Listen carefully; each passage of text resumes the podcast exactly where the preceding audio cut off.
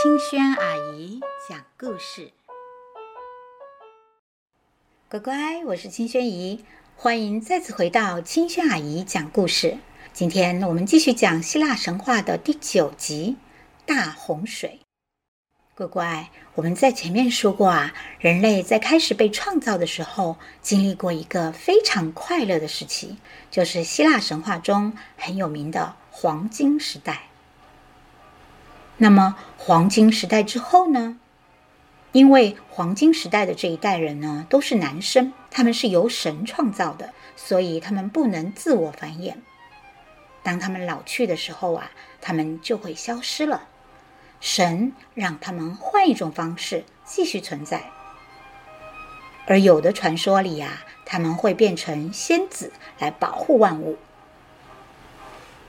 当宙斯战胜诸神，成为宇宙之神之后呢，因为他跟普罗米修斯赌气，那时候啊，宙斯不仅把火藏起来，其实啊，他还藏起了另外一个很重要的东西，那就是谷物的种子。所以人类再也不能像黄金时代那样，不用耕种，土地里就能自己长出谷物。现在呢？人类为了维持生命啊，必须透过自己辛苦的劳作，透过播种、耕种获得食物。因为呢，面包不是天上掉下来的，面包啊，必须自己努力才能获得。从此呢，这个世界上就有了农业。那人类春天播种，秋天收割，但收获的谷物啊，不能完全都吃完哦。还得留下来一些作为来年播种的种子。不过啊，在这个时代呢，由于人类缺乏智慧，态度看起来非常傲慢，而且没有教养，生活又散漫又无节制，人们之间呐，彼此常常冲突，对神呐也不怎么恭敬，所以神不太喜欢他们，因为这个时代的人类呀。没有黄金时代那么优秀，所以被称为白银时代。可是呢，神创造的人类啊，似乎越来越劣质了。接下来呢，第三批人出现了，他们呢，长得非常的高大威武，但是却热爱战争与暴力。他们不停地发动战争，而且伤害彼此，因为呢，他们穿着青铜的铠甲，使用青铜打造的武器。所以这个时代被称为人类的青铜时代。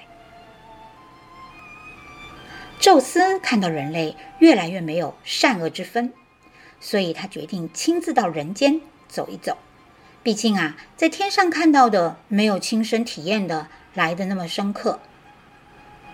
他假扮了一个凡人，走在人类的社区中。果然呢，他发现啊，人类的问题啊，比看到的。更严重。有一天呢，已经深夜了，他想要找一个地方借宿，于是呢，他来到了一位叫做吕卡翁的国王的王宫里，他想要借住一晚。但是国王吕卡翁啊，态度非常的冷淡，他还要把宙斯给赶出去。但是宙斯就对吕卡翁说啊：“亲爱的国王，我其实不是一个凡人。”我是一个神，人们都会向我下跪膜拜我的。但是吕卡翁完全不相信，他不屑一顾，傲慢地说：“哈，你自称自己是神，谁信啊？这个世界哪里有什么神？那些祭拜神的人都是大傻瓜。现在我要看看你到底是不是神。”吕卡翁呢？心里暗暗的计划，在半夜，宙斯睡着的时候啊，把他杀害。仆人们把晚餐送上来了。宙斯赫然发现，晚餐竟然是人类的肉。他立刻勃然大怒，从餐桌边跳了起来，用一团霹雳之火劈向了国王的宫殿。吕卡翁顿时吓得浑身发抖。他终于相信了，真的是神来了。他慌忙地冲出王宫，想要逃出去。但是啊，他的皮肤开始覆盖上厚厚的毛，他的声音呢，也无法发出人的声音了，而是恐怖的嚎叫声。他的手臂啊，变成了前腿，吕卡翁啊，变成了一只野狼。宙斯怒气冲冲，回到了奥林帕斯山。他再也无法忍受这一批像野兽一样嗜血的人类，因此他与诸神商量，要如何将这些可耻的人类消除掉。那个时候呢，潘朵拉已经出现了，人类啊已经能自我繁衍了。人类的数量啊，已经远远超过了白银时代的数量。于是啊，众神就商量，决定向人间。降下豪雨，用洪水来把人类淹没。海神波塞顿召集来河川，他命令道：“去冲毁河堤吧，去淹没房屋吧。”而南风神吹出湿漉漉的风，天空立刻下起了倾盆豪雨。大洪水就像野兽一样扑向了大地，很快的淹没了整个陆地。人类在洪水中高声的呼救，但是没有人来救他们。不过啊，在这其中呢，有两个人并没有被淹没，因为他们提前知道了大洪水的来临。这两个人叫做丢卡利翁与毕拉。乖乖，我们上一集提到啊，毕拉是伊比米修斯与潘朵拉的女儿，丢卡利翁呢是普罗米修斯的儿子，他们两个呢后来结成了夫妻。他们两个啊，平时其实并不像其他人那样傲慢无知，而是谦虚又有礼貌的，也非常虔诚的祭拜天神。因为啊，普罗米修斯呢是先知，他提前呢传讯息啊给丢卡利翁，让丢卡利翁提前打造一艘船，里面呢要准备足够的食物。当洪水来了，丢卡利翁跟毕拉坐在船上，在洪水中无助的飘荡。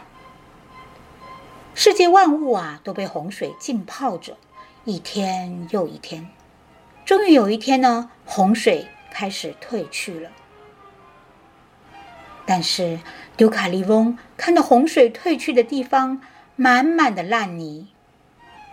以前呢，人很多，到处啊都是人们活动的声音、说话的声音，但是现在四周一片死亡的气息，安静到让人害怕。丢卡利翁。跟毕拉忍不住流下了悲伤的眼泪，他们抱头痛哭。丢卡利翁啊，对毕拉说：“这个世界上只有我们两个了，在这个荒凉的世界上，我们能做什么呢？”他们在荒废的圣坛下跪了下来，诚心的祈祷。神啊，请告诉我们，我们该怎么办？神啊，请帮助我们再生吧。就在这个时候，突然天空响起了一个神圣的声音：“松开你们的衣服，蒙住你们的脸，从地上捡起你们母亲的骨头，往你们的身后丢去。”丢卡利翁浑身发抖，不敢说话。过了许久，他才对毕拉说：“我怎么敢亵渎母亲的骨头？但是神一定不会让我们做不敬的事情，因为我们所有人的母亲就是大地盖亚，石头就是盖亚的骨头。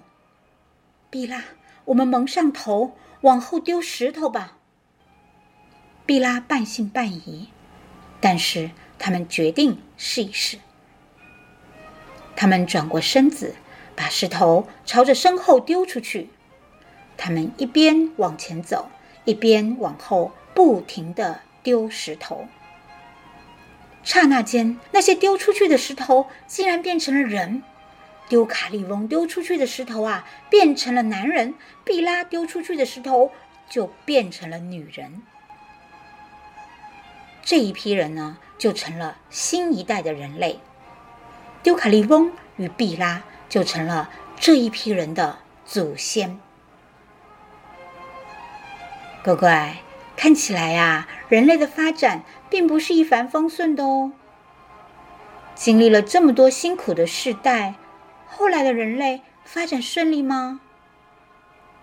丢卡利翁与毕拉的后代们，他们又经历了怎样的故事呢？